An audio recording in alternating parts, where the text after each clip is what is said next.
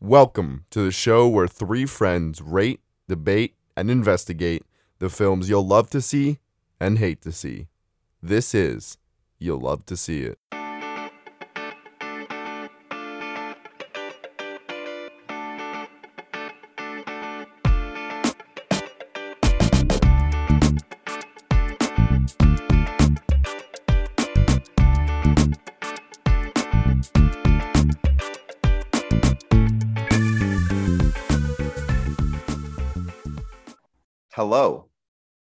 Welcome back to another episode of You Love to See It.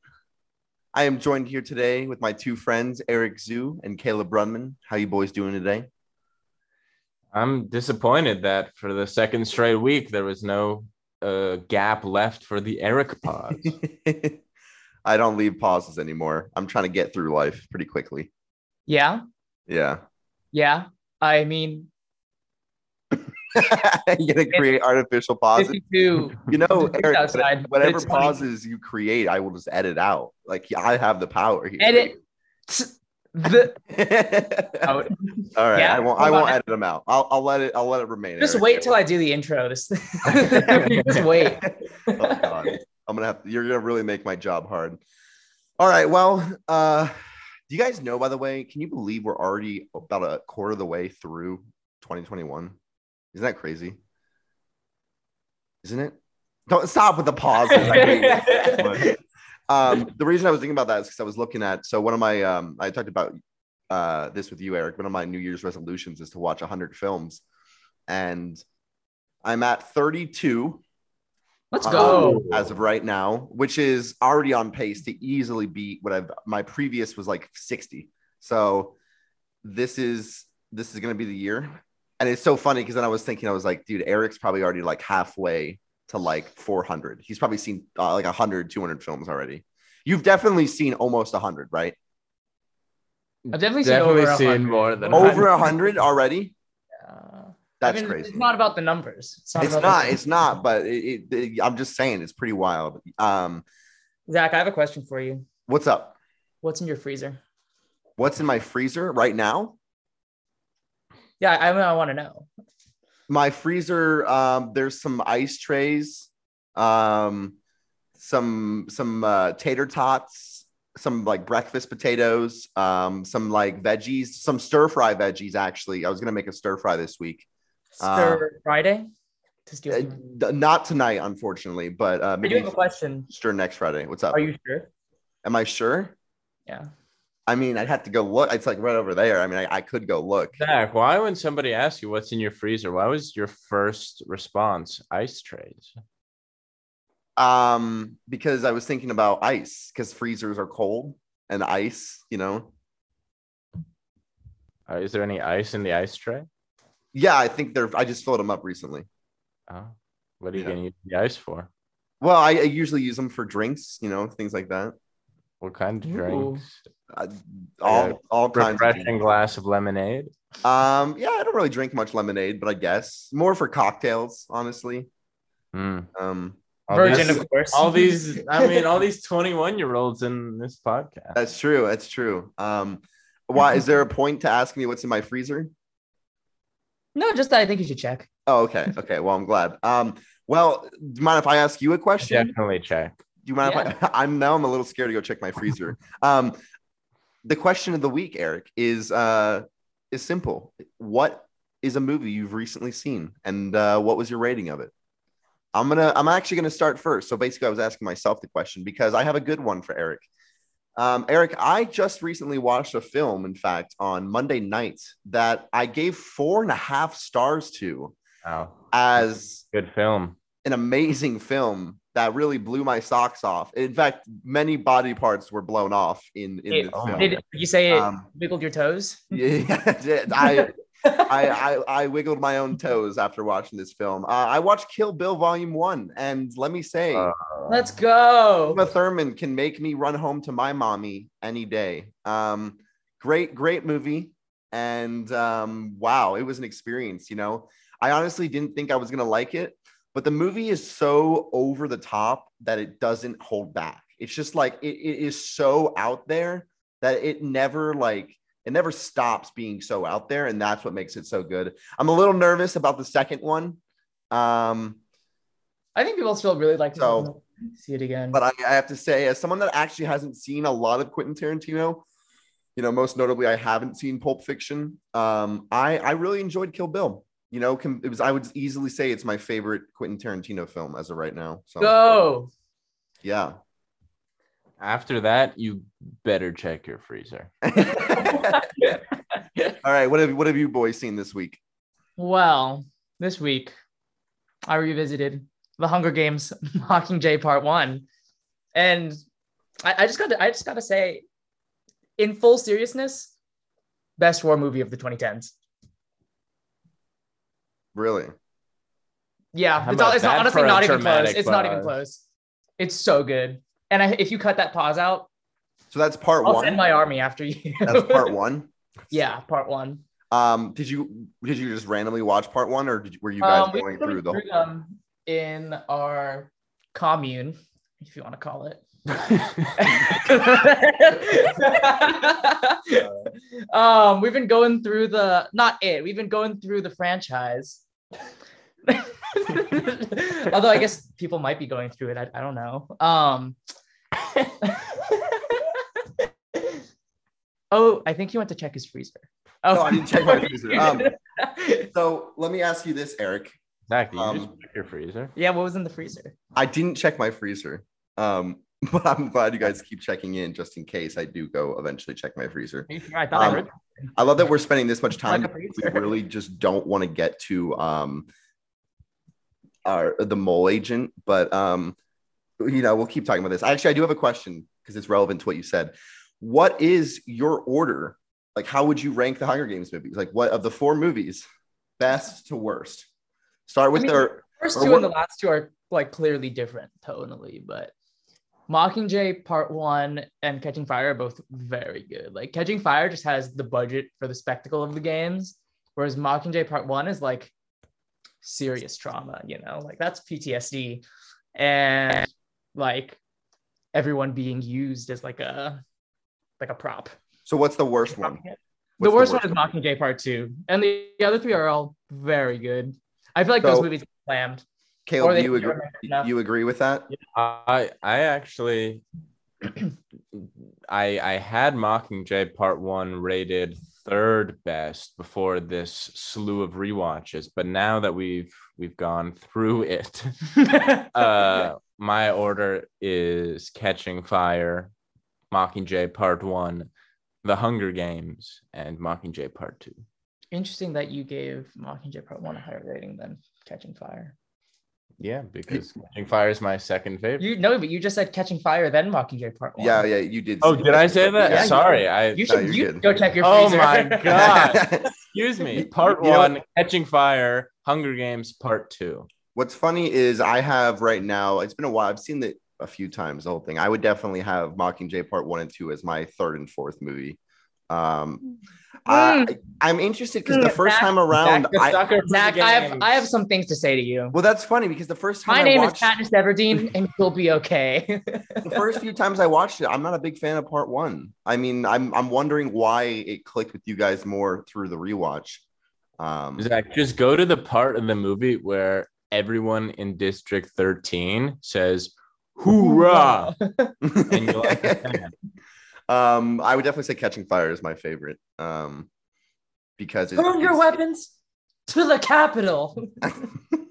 it's a good series. Do you think this is, uh, you know, this should be a question for another day, but real quick, and then we will get into the mole agent. Do you think, um, actually, I want to hear Caleb's movie too. So, um, do you think The Hunger Games is the best movie book, like a best movie series made off of books? Um, Because there's not many good ones, I'll be honest. um, I guess Harry Potter is Yeah, is yeah, based I off the go book, Harry so Potter. yeah. I haven't. I've They're, honestly better, they're both better than. Lord of the Rings. Really? Are you serious? You know I hate Lord of the Rings. I thought you liked it but hated The Hobbit. oh no, I hate them all. Oh, you. Yeah, yeah, yeah, I'm oh, okay, okay. opportunity hater. But wait, I thought you you rated um Return of the King really high, didn't you? Or was that just the high higher of the? the highest one. I think that's the only one greater than two stars maybe or two. and a half. Wow, interesting. Okay, but you both you both would say Harry Potter. You I've both never would say seen those. I would say Twilight. I've never seen them. you would both say Harry Potter though. Yeah, but Hunger Games has the craziest American. Let me ask you a question, Eric. Is Game of Thrones better than Harry Potter? No. Okay. Yeah, I was just curious. Come on, like overall, yes. Come on. Like in terms of adapting from the books and ma- being successful on screen, ignore the last season or whatever. I know people hate of Game of Thrones, but like I was just wondering what you guys. Yeah, Game of Thrones has a weaker finish, but come on, it's it's obviously. I don't know about Potter. I'll be honest. I'm gonna get flamed for this, but I don't like Harry Potter. So like, I I just don't. I've I've never even seen Okay, all the Zach? films. Have Stop you- talking wait, wait, right wait, now wait, and, wait, and wait. break your Did you freezer. did you see? So you haven't read them and you haven't seen. I've never I've never read any You can't say you hate them if you haven't seen them. I have. I've seen some of them. I've seen some of them. Exactly. See, see. I've seen I've seen the first one. I've seen the very very last one. I've seen the one where they where there's time travel. Um Now I'd be worried. I'd be so I've worried. if I you. Dude, I'm gonna be in trouble for this. People hate the fact people who love I mean, Harry not, not Potter. comments. Like that's one thing, but the freezer, like you don't want Stop with the freezer stuff. Oh my god. All right. Well, before we move on, Caleb, what was a movie you watched recently? Well, uh, speaking of communes, and I can't believe we haven't discussed this on the podcast, but not this week, but uh, but very recently, Eric and I watched uh, Satantango, Oh, we did forget. another that. book based, excuse me, another movie based on a book, and definitely one with a commune. it's known for being quite long. Uh, it's about seven and a half hours, almost, almost seven and a half hours. And we watched it because we were interested in the art of it. And that's the only reason. And Did you guys so actually like glad it? yeah. Yeah. What who who watched it all? Did you did everyone? Everyone, everyone sat through the whole movie. Are you Everyone- serious? Wow, that's dedication. Damn. I mean, it's because we had an empty freezer. What else were we going to do? No, my stop with this freezer stuff. I you guys come on to this podcast. I feel so do you guys know what this does to me? This makes me sad. I come on every week, all right, and you guys have some new reference that I don't get. And you're just you're you're you, you know you're putting me in the freezer. I, I don't even know if that makes sense, but uh, either way, you know. I think that was a very. I think that I thought that was a very artful metaphor. Yeah, that was nice. yeah. Oh my gosh! All right. I Well- thought, I, to be honest, I thought you were going to Jerry the metaphor, but okay. Well, hey Caleb, since since you love talking about metaphors, um, I want you to talk more by introducing the mole agent. Caleb pause. In the mole agent, 83 year old Sergio is sent into a nursing home to investigate some potential wrongs. That's about it. He doesn't really do much investigating. uh, he kind of just like exists there for for a bit and then leaves. That's that's that's the mole agent. I liked those pauses. Yeah, I learned from the best. Don't worry, they'll be cut out. What? God, you No, just I'm kidding, I ruined the rhythm like that. I wouldn't do it. I wouldn't do it. Yeah, I don't Well, know. To be that, keep honest, that part in. to be honest, I was when we were when we were getting ready for the podcast, I was thinking, what the hell am I gonna say about the mole agent? Um I I'm not I, I wasn't a fan. there, Zach. I, I I'm gonna say that I, I just wasn't really a fan. Um, and I really expected it to be something I was interested in, like really kind of interested in, kind of getting this in-depth analysis into, or this in-depthness, whatever, into. not what I would call this movie. Haha. No, I know that's I what I'm I saying. know. I was- That's what I thought I would be getting. Um, I also have some. I also I feel like I'm missing something, and maybe you guys can fill in these holes for me because I really don't. Okay, so he's sent there as part of this investigation, right? and it's supposed to be this spy like thing. But then there's cameras everywhere. So is this like is the story like a lie? Is it like I, I'm I'm just confused. Like maybe I'm just an idiot, but like I'm just I'm, I'm not understanding. I, I I just kept thinking the whole time if they're supposed to be doing this secretly and supposed to be like capturing what's going on in this home, why are there high definition giant cameras and boom mics everywhere?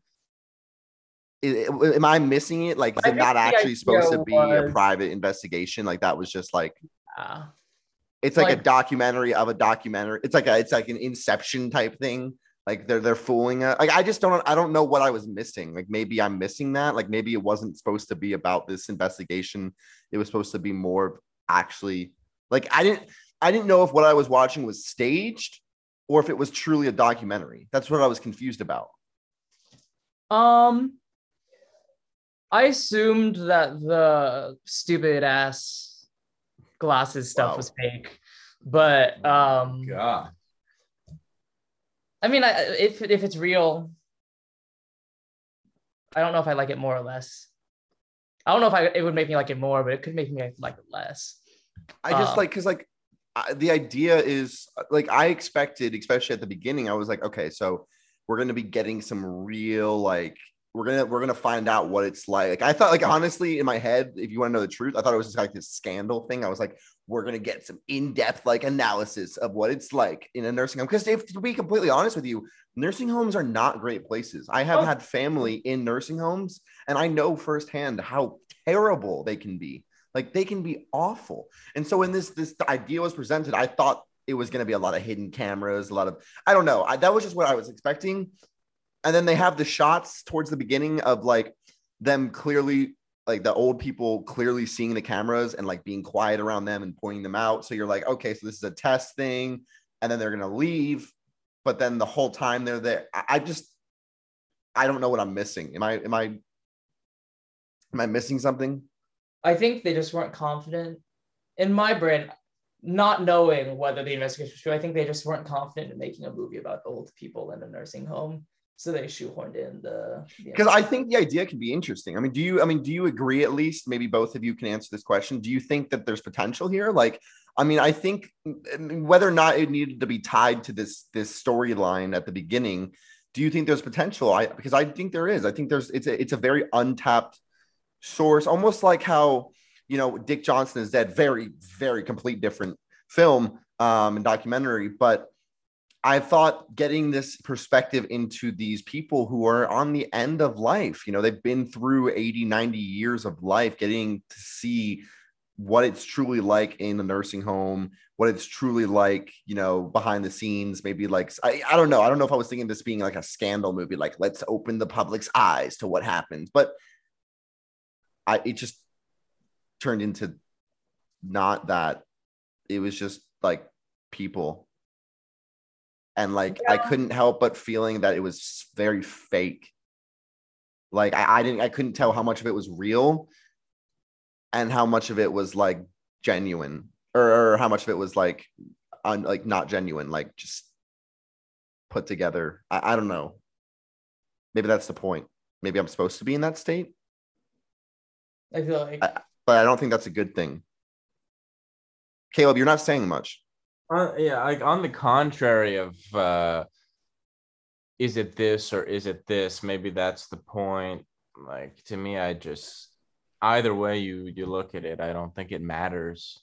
Uh, or I don't think one interpretation or one intention is going to enhance the movie. I think the the product is what it is, and what it is is not what one would hope that it is.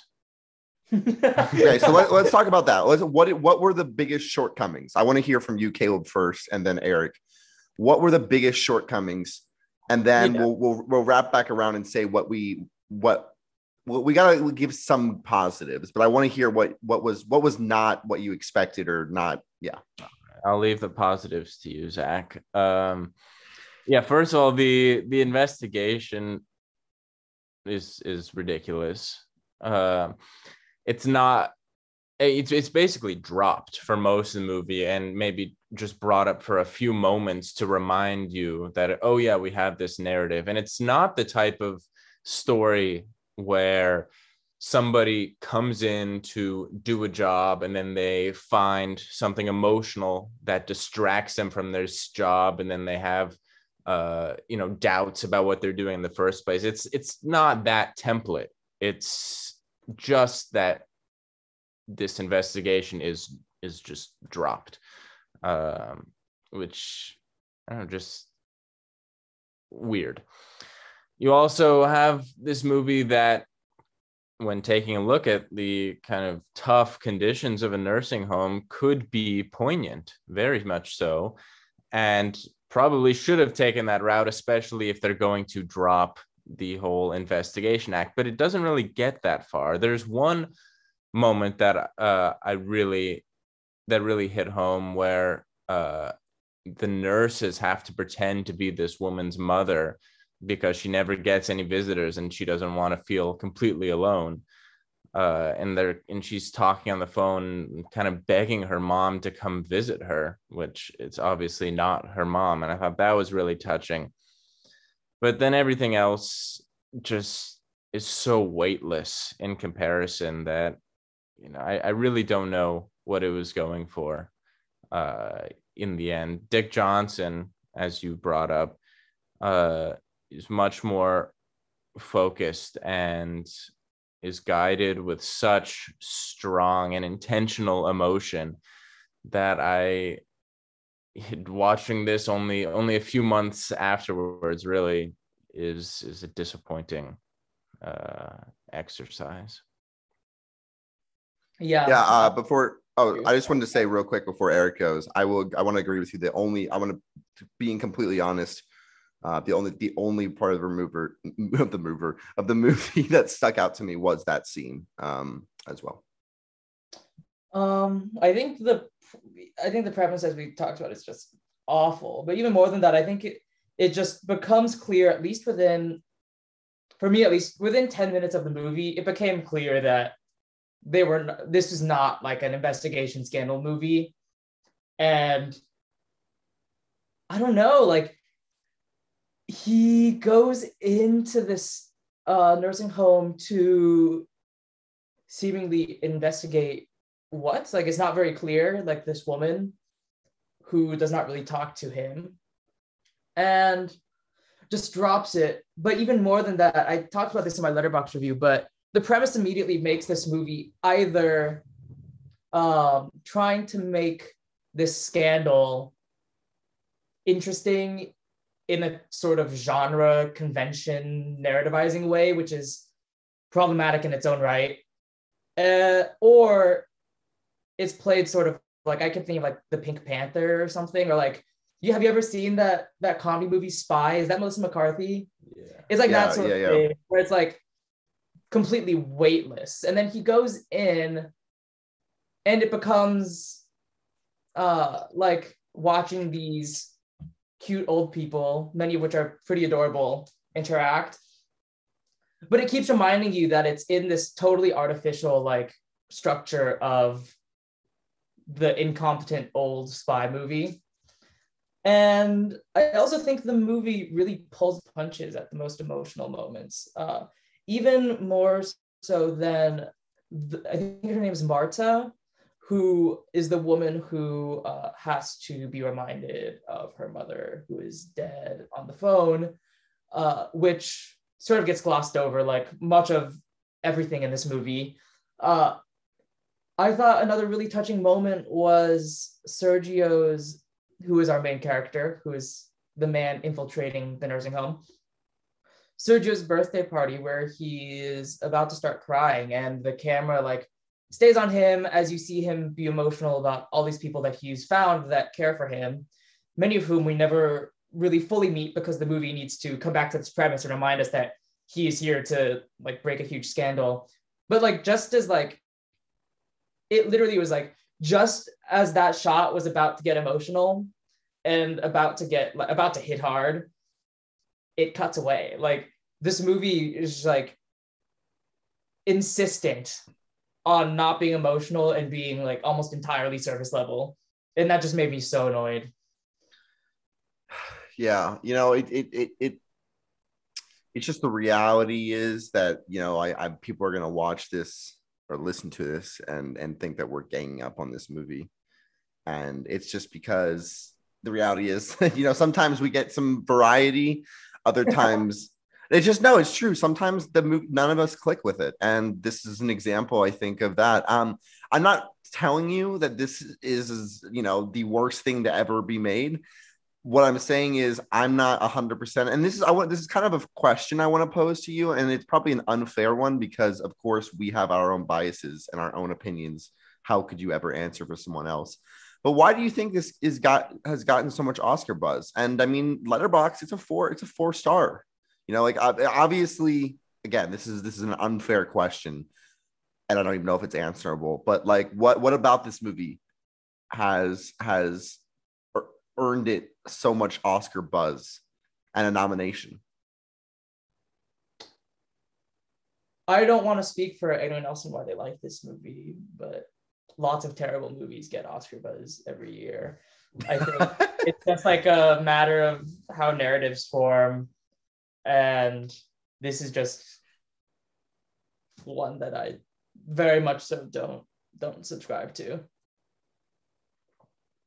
That's similar to my not at all cynical take that uh, good movies don't really come out anymore. And people are so desperate for a good movie that they'll make one up where it does not exist. And that's going to happen every year in every category of the Oscars. And this is Exhibit A in the documentary category, or perhaps this is a for documentaries too. I don't know, as, as Eric can attest, perhaps Exhibit B to My Octopus Teacher, but I didn't, I didn't watch that. Another was it oh. not oh. good? Oh, I'm interested, Eric. How many of the documentaries? How many of the documentaries have you seen? A very, there's a very funny line in the, My Octopus Teacher.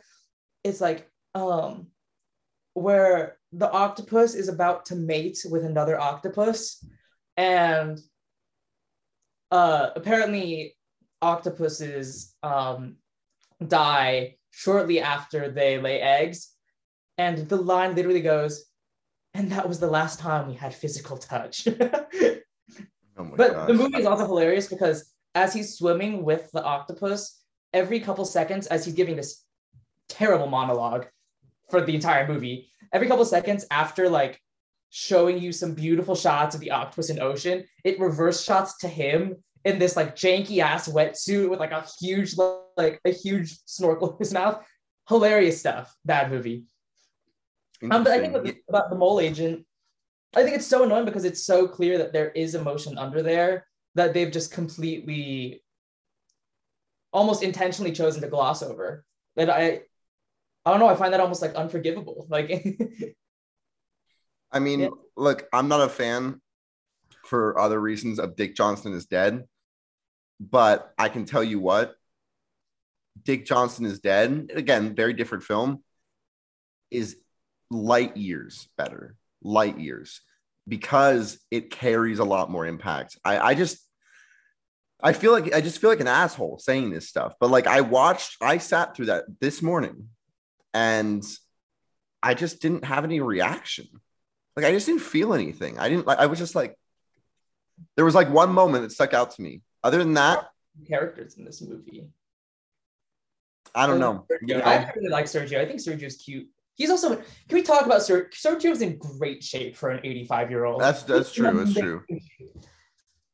Maybe not cognitively, but I mean, even cognitively, he is fully. I guess for for his age. I guess so. That than me yeah. I don't know. I don't know. I, I feel like we're we're piling on this movie. Um, I just, you know, it's also, I mean, maybe it's deserved. Maybe it's just none of the three of us clicked with it. Um, but you know, I'm I'm curious. I haven't seen any of the other Oscar nominees for best documentary. You know, you said you've seen My I've Octopus seen, Teacher. I think I've seen all of them now. And what was your what what one would you say you think should win? Um, time. Time is Time. I time was the one I was originally interested in. Still Uh, haven't gotten around to seeing it. a lot of buzz though. Collective has been getting a lot of buzz for a long time. Have you seen it? Yeah, it's okay. That's one. That's like an investigative journalism movie. That's like depressing. That's So let me. ask- So do you think this is? You know, before we move on, I, I don't want to tread in this water too much longer. It's not fun for us or probably the listeners. But what what do you think this is reflective of the documentary category in the Oscars the last several years, or do you think this is reflective of the Oscars as a whole? I mean, do you think there are more movies than not that are being made that are not you know, and we're not judge, and executioner here, but do you think there's a lot more movies that are being made that are not good films, but instead just made for the Oscars or get buzz because of the Oscars? I think it's hard to say in terms of movies in general, just because I we don't just because the fraction of movies we see is so little. But I mean, I thought 2020 was a good year for documentaries. Like, I think it's a, a bit of a travesty that Dick Johnson didn't get a nomination. Or That's even- weird to me. That's really weird to me. like that's a Netflix movie too. Or even um, I thought Boy State, Apple TV's Boy State, I thought that was really good. Um, Yeah, and I don't I don't know the process. I don't know the the process that takes place to a movie being nominated. I mean, either way, the or fact that it seems weird to me that a movie like this or even my octopus teacher made it over something like dick johnson. And again i don't like i'm not a huge fan of it. I respect the movie. I just did not was not my thing for various reasons. But i still don't understand how it didn't get a nominee um a nomination. I mean i get that's a different wholly different story i don't know i just you know i was just bringing up the topic because caleb was kind of talking about it in his maybe cynical um opinion of Not Of- at all cynical. it's very true. I don't know. Um, Caleb, do you just feel? I mean, same thing that you said I mean, before. it's not a documentary issue. It's it's a movie issue. I think since 2018, movies have been we, we're, we're downhill. Back not two years. Yeah, no, Yeah. I, I think 2017 was the last like really good year for movies that Don't come we've Brandon had. like that. So, what are you saying when you say that? Because obviously, we, you know, there's good movies that come out. Are you saying just that the the waters have been muddied? there Like, that? there's. Are there good movies that come out? Are you saying there was no good movies in 2020? No, no I'm I'm I'm kidding, kind of. Uh, I think You you just think the vast majority have lowered. yeah, it's I don't want to speak for you. so. Yeah, yeah, it's okay. There's nothing as like there's I haven't seen anything I guess since then that's like completely changed the way I view movies, if that makes sense. Whereas I, I- can still find stuff from like 2015, even like now, like watching a movie from 2015 that I haven't seen, like The Duke of Burgundy or like Cemetery of Splendor or something that like will change the way I look at movies. Yeah, uh, I think the the average movie since 2018 hasn't lived up to years prior, but I do think the average or the praise for the average movie has gone up, and that has created a, discord that I think does not really encourage the state of movies to get any better. Um, that makes so sense. for example, in, in 2017, I had seven movies that I rated four stars or higher. And in 2018, 19, and 20 combined, if I'll exclude Hamilton, I think I'll just say stuff that was originally made uh, for the movies. I've had only five movies of four stars or higher, and it's actually just been four stars. Uh, I haven't had a four and a half star movie since 2017, and I've had more four star plus movies in 2017 alone than all the time since then. And I think it trickles all the way down. It's not. It's not like there have been a billion movies that are, you know, a, hair away from four stars either. It's just all the way down. I think the quality is just getting worse. do you have a very quickly I, we could spend a whole podcast episode maybe maybe this is a future idea um not that we want to shit on the hollywood or hollywood or anything but we could um do you, do you have a reason what do you think there's a reason why or do you just think it is you know it just is how it is Um, I mean, I'm sure there's a reason why. Um, I think just what's becoming popular is is easy easy, formula yeah, stuff. mainstream, Yeah. bland. It it and it just it takes because it takes less to get a bigger response now. Uh, people are making less in their work. So maybe the, the real question to ask is why it, it does everybody suddenly maybe not so suddenly love products that are not at a excellent quality I think it's I also don't like, I think it feels to me like it's truly harder to do independent filmmaking now than before too. Yeah. Just like the, You, th- you think it's harder? something with their phone, but the actual like work required to film something on your own and be able to have the actual resources to make it look professional enough to get it like to get attention from like a studio or, or like at a festival or something. I think that benchmark is higher than at least like mumblecore, like the 2000s, you know, like Mhm. it's harder to like it's harder to make movies and it's harder like i like the really like genre and like form shifting stuff is gonna be more independent. And even if those movies are of quality to get seen that i think studios or distributors are tightening the belt on on what they're going mm-hmm. to take on and release. And they take on the easy stuff that they know is going to get praise that's you know doesn't dig as deep as what we hope for tom tom and jerry oh my god. it- You know, I think they make them money they don't care you know, I think this would be an interesting, um, an interesting. Maybe we'll have a special podcast episode talking about this. I, I think it's an interesting conversation to have, and one we don't have very often, but one that is very relevant. Um, I- I'm just going to quickly just say um, my rating. Uh, I don't really see a need to continue much more with um, uh, the film, so I'm just going to say uh, two stars. it's lowered Yes.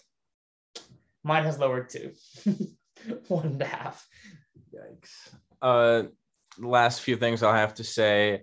Uh, yeah, I thought Sergio is really cute, and I I very love his glasses yeah, and very charismatic too, which I thought was was a nice uh thing to watch. Uh, but overall, with the with the awkwardness of the narrative being this whole investigative thing, and with the confusion surrounding is this a documentary? How are the cameras right here? What's real? What's not?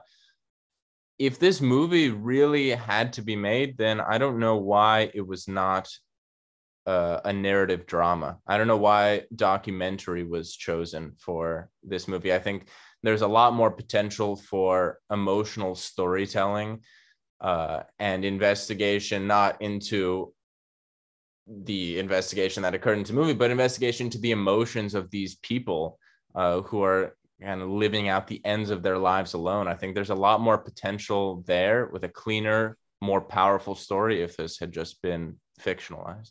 You know this is my last thing on this but the whole camera thing where like we're being watched or like the mics going on like yeah. on the top like that is probably the most pretentious thing I've seen in a long time, simply because of how useless it is and how, yeah, just how shoehorned and uncomfortable and how not. I wouldn't say uncomfortable because I feel like that's giving it a lot of credit.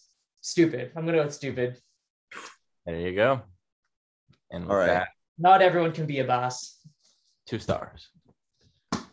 All right. Well, let's take a trip back to a year good movies were made, uh, 2001. And Eric, would you like to introduce the man who wasn't there? I would. Uh, the man who wasn't there is the 2001 film from the Coen brothers, who, because I have to say this once every podcast, No, no. That year, no. won Best Director at Cannes in a shared prize with David Lynch for Mulholland Drive. Um, and the man who wasn't there is sort of the Coen's take on a classic Hollywood noir. Uh, Billy Bob Thornton plays the lead role of Ed Crane, who is a barber. And he suspects that his wife, played by Frances McDormand, is having an affair with uh, this man named Big Dave Brewster, who's played by soprano star James Gandolfini. And he decides one day to blackmail Big Dave and ask for $10,000 to go in a business deal with this con man, let's just say. And suddenly that snowballs into a web of murder, lies, UFOs, pedophilia with Scarlett Johansson, all all all the all the weird Coen stuff. Um, it's all shot in black and white by Roger Deakins with um, a beautiful score by Carter Burwell, as well as some great Beethoven.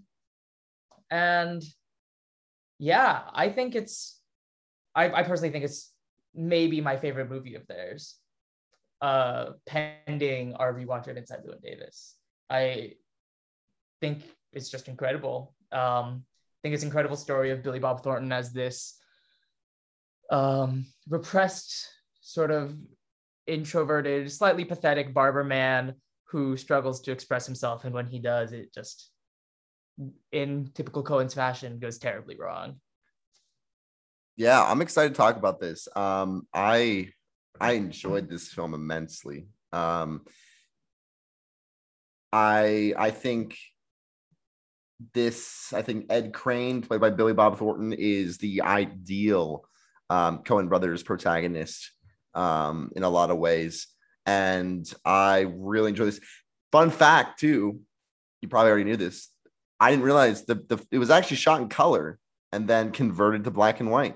So interested interesting why they chose that. Um, I'm not really sure on, on like you know how often films are originally shot in color and then post made into black and white. Um, if there was maybe they didn't they weren't he wasn't sure or they weren't sure. I, I don't know. Definitely planning on doing it in black and white because okay. the stills that I've seen from the color version are the color work is just not it's not yeah like it's not, okay not, interesting you know what I mean like it's meant Yeah. to be shot like expressionistic black and white.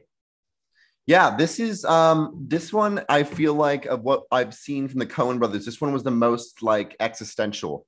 Um definitely the most, you know, uh like overall I thought it was it in some ways was the most calm. Like I didn't I didn't, you know, there was a lot that happened, you know, murder, pedophilia, all this all this crazy shit. But at the same time, compared to even Barton Fink, there was no I mean, Barton Fink had some pretty absurd things in the second half. But I was talking about how last week Barton Fink didn't feel like it, uh, a Coen Brothers movie, and then I was then like you were like, oh, this, this, this. Okay, okay, yeah, you're right.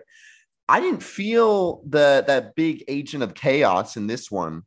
Um, you know, like I didn't feel as like there was ever like a huge thing. I guess you know there was the you know the twist, um, especially towards the end, but I don't I, I don't know. Was there I mean, was it as chaotic as usual for you think Coen Brother films? Um, I mean, there's the UFO, but That's I- true. I- That's true. saying it's more um, like I think the absurd touches are still there, especially in the dialogue. They're definitely not in your face, I feel like. I don't know. That sort of happens in like a la Blood Simple. Um, I wouldn't say it's at like as like outright surreal, but yeah, I, I would agree. So let, okay, let's start with the protagonist then. Let's work our way kind of through this. We, we know we, we've kind of gotten used to the trope. Um, Caleb, what did you think about Ed Crane, about his character and Billy Bob Thornton's performance? You know, it's very, very cold, but I'm interested in what you have to say because I feel like despite it being cold, it's much different than say that of um, I forgot his name from Miller's Crossing. Um, Tom Reagan. Yes, Tom Reagan. So I'm curious what you think. I loved me some Billy Bob. I thought he was terrific, and uh, yeah, I think that that Crane is. I really liked how straightforward he was, uh, and how the Coens didn't feel the need to uh, dramatize him because his character is so repressed, is so silent that they didn't. I think they, they only really contrived uh, emotion emotion from him in the uh, in the voiceover, which I did not like uh, through the entirety of the film, even though you know it ties into the plot at the end when you know he's writing for the magazine. I, I, if any of the voiceover had been cut out, I might actually bump this a half star. But uh, overall, uh, I think he's just he's the man who wasn't there, and he he's characterized by what is missing. And I think it works in this movie because that's what it's about. And if you go back to Miller's Crossing, when we found Tom reagan to be somewhat opaque uh, and then they asked for you know an emotional reaction at the end of the movie it, it, was hard to find because the movie was really not about how Reagan was opaque not in the same emotional way that the man who wasn't there is about uh, ed crane and so i thought they did a really good job there and were able to to draw uh, some feeling from the absence of feeling yeah, I fully agree. I think the scenes that unlock this for me are after um spoiler alert, after Frances McDormand goes to jail and unfortunately hangs herself after getting uh like during her trial or during her murder trial, which she did not commit. Um I guess spoiler alert too, Billy Bob Thornton kills James Gandolfini. And um he goes to Scarlett Johansson's um, Birdy, and basically he says that he wants to fund her piano lessons. She's somewhat of a talented young pianist um, because he needs. He says he feels like he needs to do things and express his appreciation of love for other people while he still can. And oh no, that's what really got me. And this ties into the actual piano lesson where the man, the piano teacher tells um tells Billy Bob Thornton that he can't take Scarlett Johansson. And as someone who is still somewhat of a classical musician and like was very serious in it before, like the first thing you notice about Scarlett Johansson's playing is that as beautiful as it sounds, which I'm pretty sure she did not play, um, she really does seem to have no emotion when she's playing. And I think the dichotomy of this piano teacher saying that he can't teach Scarlett Johansson to have a soul, while we can clearly see that Billy Bob Thornton can see the soul inside her seemingly soulless playing, is like exactly what really moves me about this movie. Like what he sees in her and her playing is exactly the same struggle that he sees in himself. Um, and also, I'm a sucker for classical music, especially some good Beethoven sonatas, and the Beethoven piano trio that was in the beginning of the movie at the opening credits. Yeah, I want to say this is a preface. Um, this is easily my favorite score um, so far from a Coen film that I've seen. Um, I really enjoyed it. Um, like it, it I, I was constantly reminded of it, but not taken out of the film by it. Um, so that's just a little nod to that. Um, I think, you know, I, I differ than Caleb. I actually did like the vo- voiceover, um, the the the kind of dryness and narrative um, aspect of it. I, I do have a little bit of an issue with the last couple minutes of the film and how it did it. Um, I thought it was a little maybe not predictable, but cheesy. I, I don't know what the word is, but I, I, it was a little bit. I don't know. It was it, it how do why don't we why don't we go there? Why, how did you guys feel about the ending? Specifically, kind of the last couple minutes when you know the the you know the you know the kind of the hoods pulled up and it's like you know ah you know the, this has actually been kind of a more of a reflection the entire time he's been writing this um, you know, he's on death row, spoiler alert, and he is writing this kind of uh, for the magazine about everything that happened, and then he gets sentenced. You know, then he gets put to death. How did you guys feel about the last, you know, section of the film after, you know he is found guilty of murdering the, ironically the guy that he didn't actually murder. Um, I don't know. I I'm just gonna gush about this movie. I really liked it. I liked how it fed into how resigned the voiceover feels. Like I guess to go to Caleb's point about not liking the voiceover, I guess I can't remember it, remember much of it too well. Not many lines from that stick in my head, but I liked how somber it was, just inflection wise. And I, I keep saying this as like a musical instrument on its own, just like as part of the rhythm of the movie. Um, and I think his final lines where he talks about wanting to see um, his wife Doris in the afterlife is really moving. I also think the ending is just so beautifully shot. Like so much of this movie is beautiful blacks um, and beautiful shadows. And the ending of this movie where his emotions are finally all laid bare is so so like bright, like glaringly bright. I, I think it's I think it's sort of beautiful. Um, and I not to harp too much on the music too. I think like going back, all the Beethoven, like with what I sort of said about um, how all the Beethoven in the background is sort of representative or evocative of his internal struggle to express himself. Just retroactively also makes so much of this movie just feel even better to me. That like not only is this music um, in the background, not only does it sound great and fit the mood, it also is so thematically intertwined, which I feel like is something we rarely see for non for like non like originally composed scores.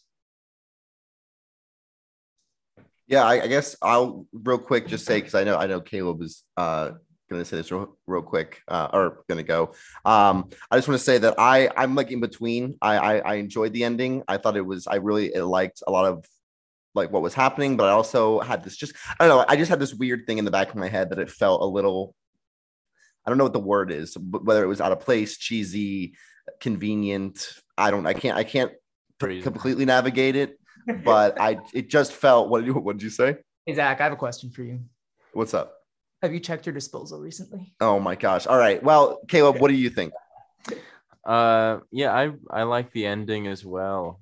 Uh, I'm usually not a fan of dream sequences, but I loved uh when Ed wakes up and the prison door is open and he can just walk outside and you know there's an air of uncertainty for sure but for just those few moments he's free until he wakes up again and of course he was never free and there was never any chance for him to be free and just just the that brief interlude I don't know makes everything feel makes the whole story uh, feel so necessary and that it had to end up where it does and that there is never really any hope for him at least once he decided to try and break out of the trap that he was living in. And i thought that was that was really touching. Yeah what did you guys think of the dream sequence or flashback that happens mid car crash when he the car is flying yeah. in the air and suddenly we see Billy Bob Thornton standing outside his door as a door-to-door salesman comes and tries to pitch to him and Frances McDormand comes home uh, tells the door-to-door salesman off and the scene ends with the two of them sitting side by side on the couch before we get back to the hospital. What do you guys think of that? yeah, I if I'm being completely honest, I, I I, don't think I've spent enough time with this film, having it you know letting it settle to to know maybe why it exists. But I did like it. Um, I thought it definitely threw me off for a second. I thought I was tripping. I was like, "What? Oh, what? Oh!" And then, um, yeah, I don't. I, am not sure. You know, I know you didn't really ask. You know, why is it there? I I haven't really grappled with that, but it definitely sticks out to me. it, it's funny. Uh, the dream sequence, uh, where where he walks out of the prison, that's something that to me probably would not work well on paper, but I think is a great addition to the movie. Whereas this flashback that you know just shows a more simple time for them that kind of puts into perspective the events that uh, at least in a temporal sense follow it uh, that that's something that to me would work on paper and be really sharp and yet i didn't really connect with it uh, in its execution i think if and i think that that's probably something that's probably a specific moment that is likely to uh, sweeten on, on a rewatch, especially because it is intentionally kind of jarring. Um, but I think if that moment had worked better for me, then that's another thing that could have uh, made enough fall into place more perfectly that uh, that's another spot where I could see myself raising the entire film score a, a half star for. Yeah i think it's really the only scene in my mind that sticks out as something that really really like surprised me. As caleb said it's pretty jarring and i i do i do sort of agree that i i understand it in theory but i'm still struggling with it in execution um, but at that point i had i was already so just like completely taken with the movie that like I only sort of liked being surprised in that sense, especially since it worked in like logically. Um, but if it hits emotionally, we'll see. Because so let's talk about let's talk about the cast. Um, this was a pretty stacked cast overall, and there was I I really enjoyed all the different characters. Um, I really thought, um, and I'm interested in how what you guys think about this, but I really uh, felt as though um uh is it Tony Shah Shahub? Shah I don't know how to say his name. Um the guy who played oh, uh the, the, lawyer. lawyer. Freddie Reed Schneider. wow, I'm I'm butchering this. I thought his presence in the film was amazing. I I loved his character so much. I'll be honest. He kind of stole it for me.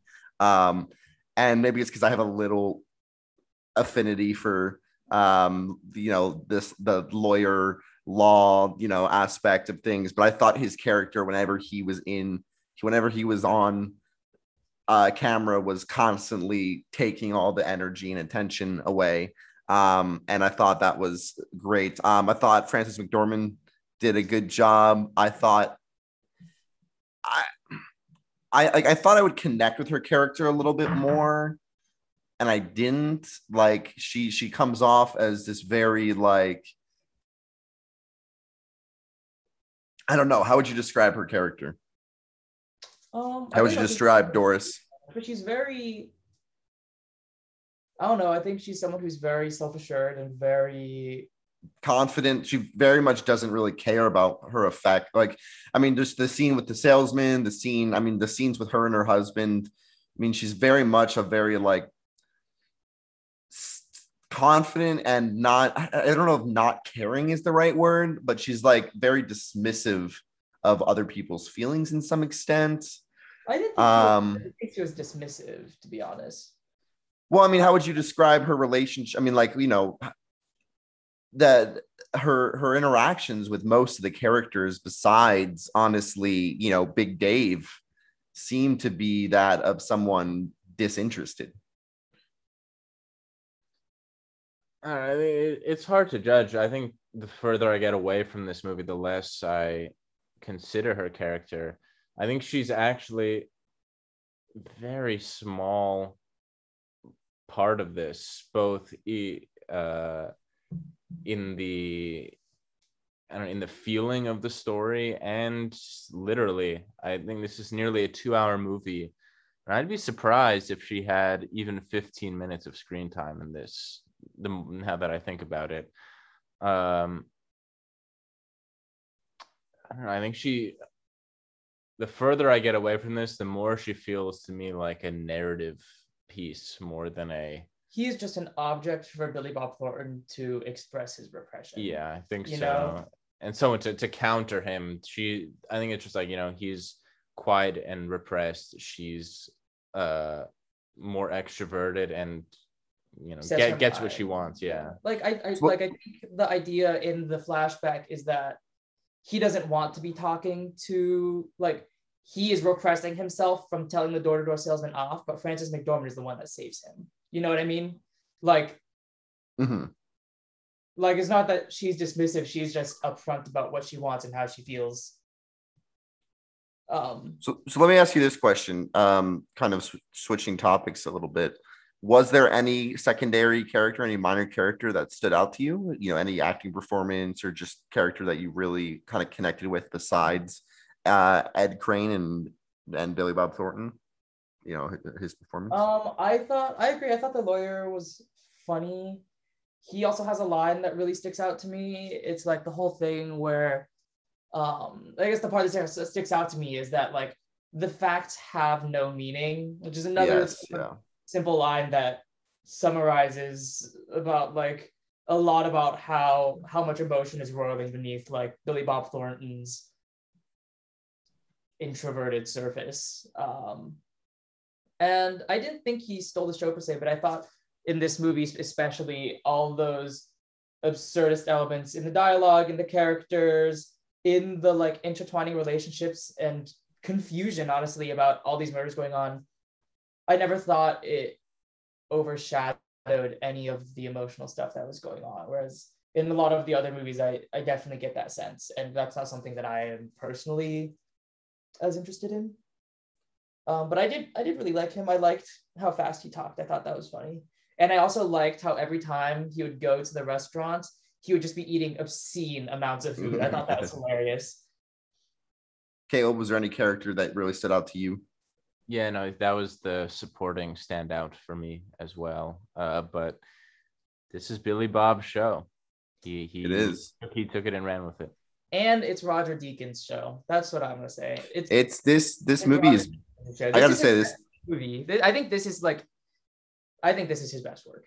this this film is is like beautiful. Like I'm I'll just like be honest. Like I don't know. I just like I was just watching it and like there were just times where I was like, this movie just feels good. Like it just like Yeah. is shot really, really well, which I know is So a vague way of saying it, but like there's just even some simple things. Like there was this one that this just this this keeps standing out to me, and maybe it's cheesy, maybe it's so insignificant in the grand scheme of things. But there's the scene where uh, Billy Bob Thornton is grabbing the ten thousand dollars out of the trash can, and the camera outside is looking in through the window, and then it raises to the second floor as he's coming up the stairs. And it's so simple, but just feels so good to be watching. I don't know. It's just shot so very well. Um, I mean, that's the sort of thing And- that's like a distinctly modern, but never seems to overshadow the general like pastiche that the Coens are going for with the Hollywood noir. I,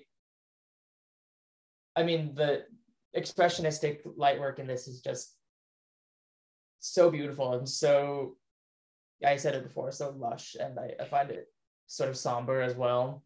and you mentioned I this, Eric. it like as a mood piece, um, a mood piece that like also really fits my personal movie watching aesthetic. I think it may be like the only Coen's brother movie that really, really like fits into like audio visually, like the type of movies that I would normally really gravitate towards. So I thought that was really refreshing to see.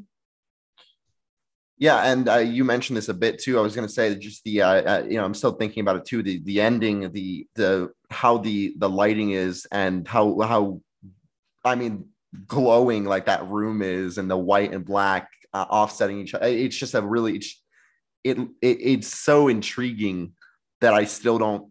I'll say this a lot, but like I still don't know completely why, but it, it, it leaves some type of thoughts in my head. Um, so you know, I, I know we all feel differently about this, but Eric and Caleb, I want I want to try something. Eric, I want you to tell me why this is one of the best or better Coen brother films, and I want Caleb to tell me why it isn't, like what it's missing. For me, it could be for you. I mean, obviously, it's going to be your your opinion.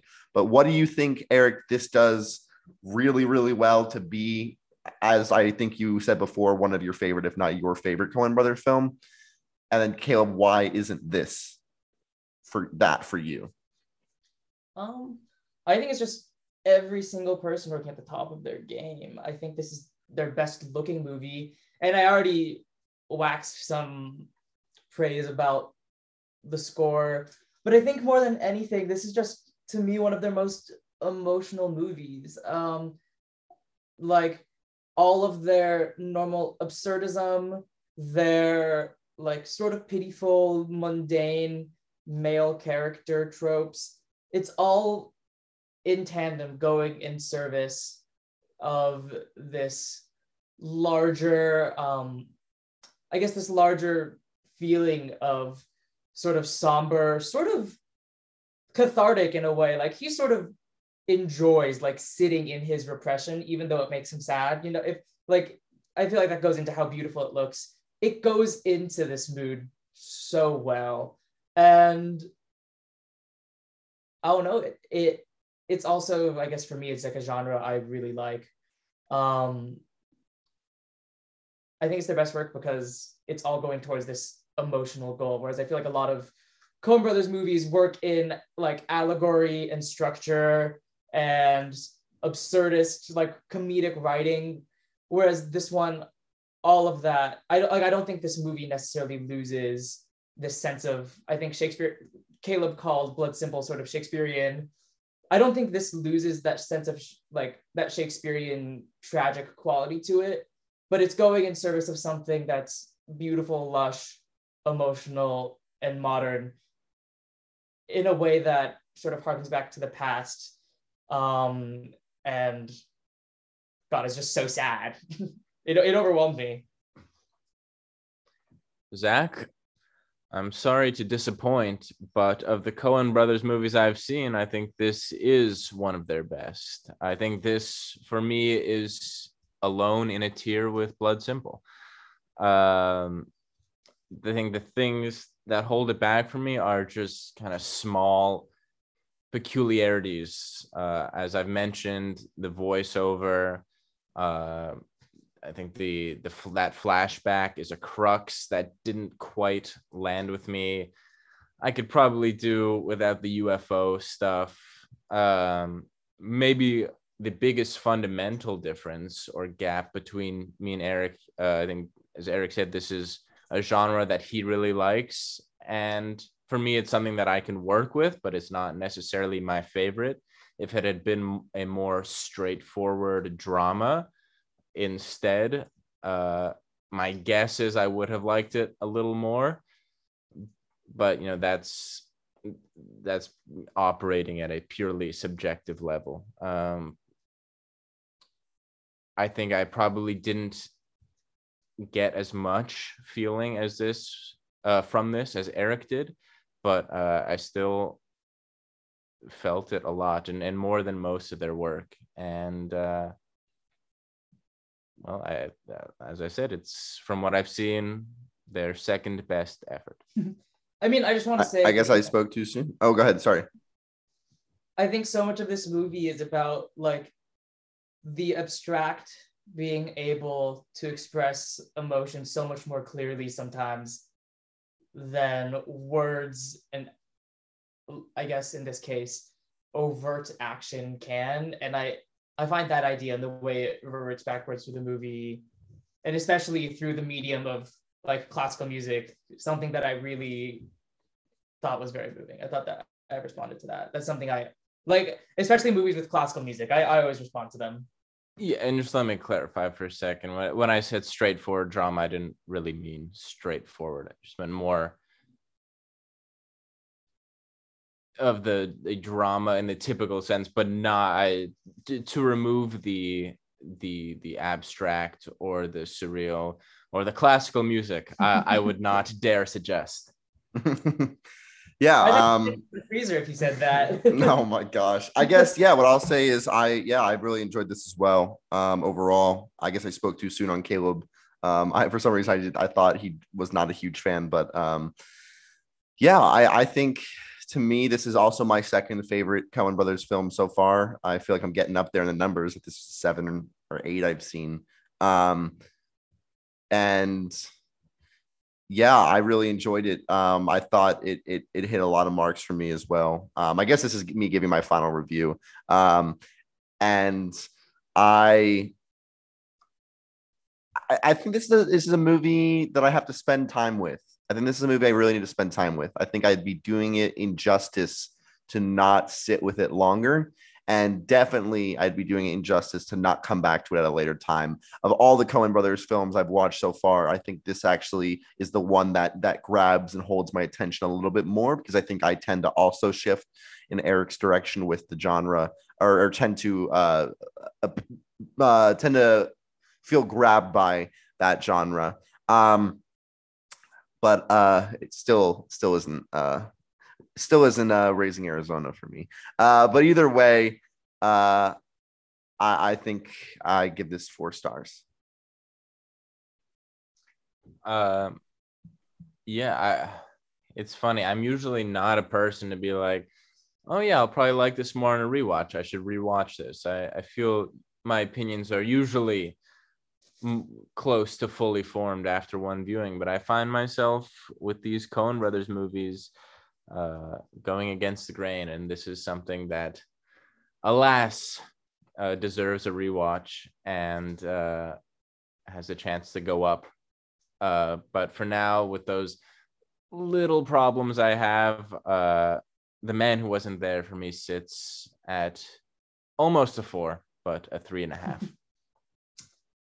Well, I think this might be the first time I've liked the movie the most out of the three of us. Actually, yeah, that's probably false. I, that's not probably. true. It's, it's definitely happened. Probably. But um, I already said a lot about this movie. I, I, guess in the days since we've seen it, it's just grown uh, in esteem in my brain. Has I, it uh, has it has it grown like hair? It's growing like bamboo. It's growing like mold in a freezer. I hate you. It's growing like gray mold on Caleb's freshman year strawberries. That's what I'm gonna say. Oh my god. That's coarse. It's growing like the number of Chester sequels we had last last year. Chester the rat. Um I think to me this is one of the Coens' most emotionally accessible movies. I think that's why I like it so much. It feels very empathetic to me in a way that a lot of their other movies feel sort of cold, like they're like playing God with like all of their characters. Um, even though this doesn't necessarily do away with that.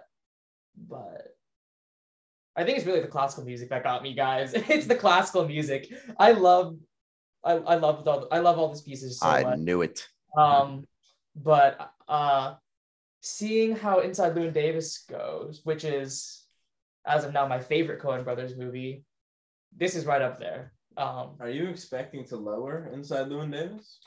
There's a section of Inside. I'm not. I don't want to spoil it right now, but there's a section of Inside Llewyn Davis with John Goodman that has not stuck with me as much. Um, has not grown as much in esteem in my brain as much as many other sections of that movie have. There are sections of the movie that just wrecked me, but um, this is right up there. Um, and I'm giving it, I think it's my very first one in this podcast. It's my first four and a half star rating. Wow. I, we are blessed. It. We are blessed with that four and a half. One day we'll get a five star. One day. When will that day be? We don't know. days. Um, I've definitely given a five star. Well, we, technically, we've all given a five star when we've talked about our five star films. But I don't know, Caleb, have you ever given uh, like a, a, podcast, a movie that we've reviewed? Yeah, have you ever given it five stars? I don't know when. It definitely hasn't since we've been doing the podcast, and you haven't either, Eric, right? At Hamilton, we're not counting Hamilton. You have not either, Eric, for a movie we've we've all we've reviewed on the podcast. No. I definitely have. I have many times. Scary, than you can see a five star. I definitely have. I, I definitely have, and then re- then lowered it many times. I think I've been on this podcast yeah. and said this is a five star film, and then two days later lowered it to four and a half. Um, so I am a hypocrite. So come after me. Um, but uh, Yeah, we're almost there. Are we? Are we? Is this our last Coen Brothers film then coming up, or two yeah, more? is that Davis? One more. One. Last one. Uh, I still have many more to see. I'm. I've never seen Fargo. Um, Fargo's I wanna re- I want to revisit The Big Lebowski. Um, I want to revisit True Grit.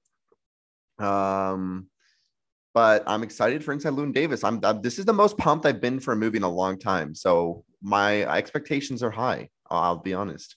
I've been a um, little disappointed in a Coen's marathon until this movie, to be honest. I don't know. I don't know, but I'm excited. I'm excited to see where were we so go from here. Well, it's been fun, boys, and uh, I'm happy that we got to do this on a on a Friday night, like uh, like we're supposed to. And uh, until until next week, Check your thanks for, thanks for watching.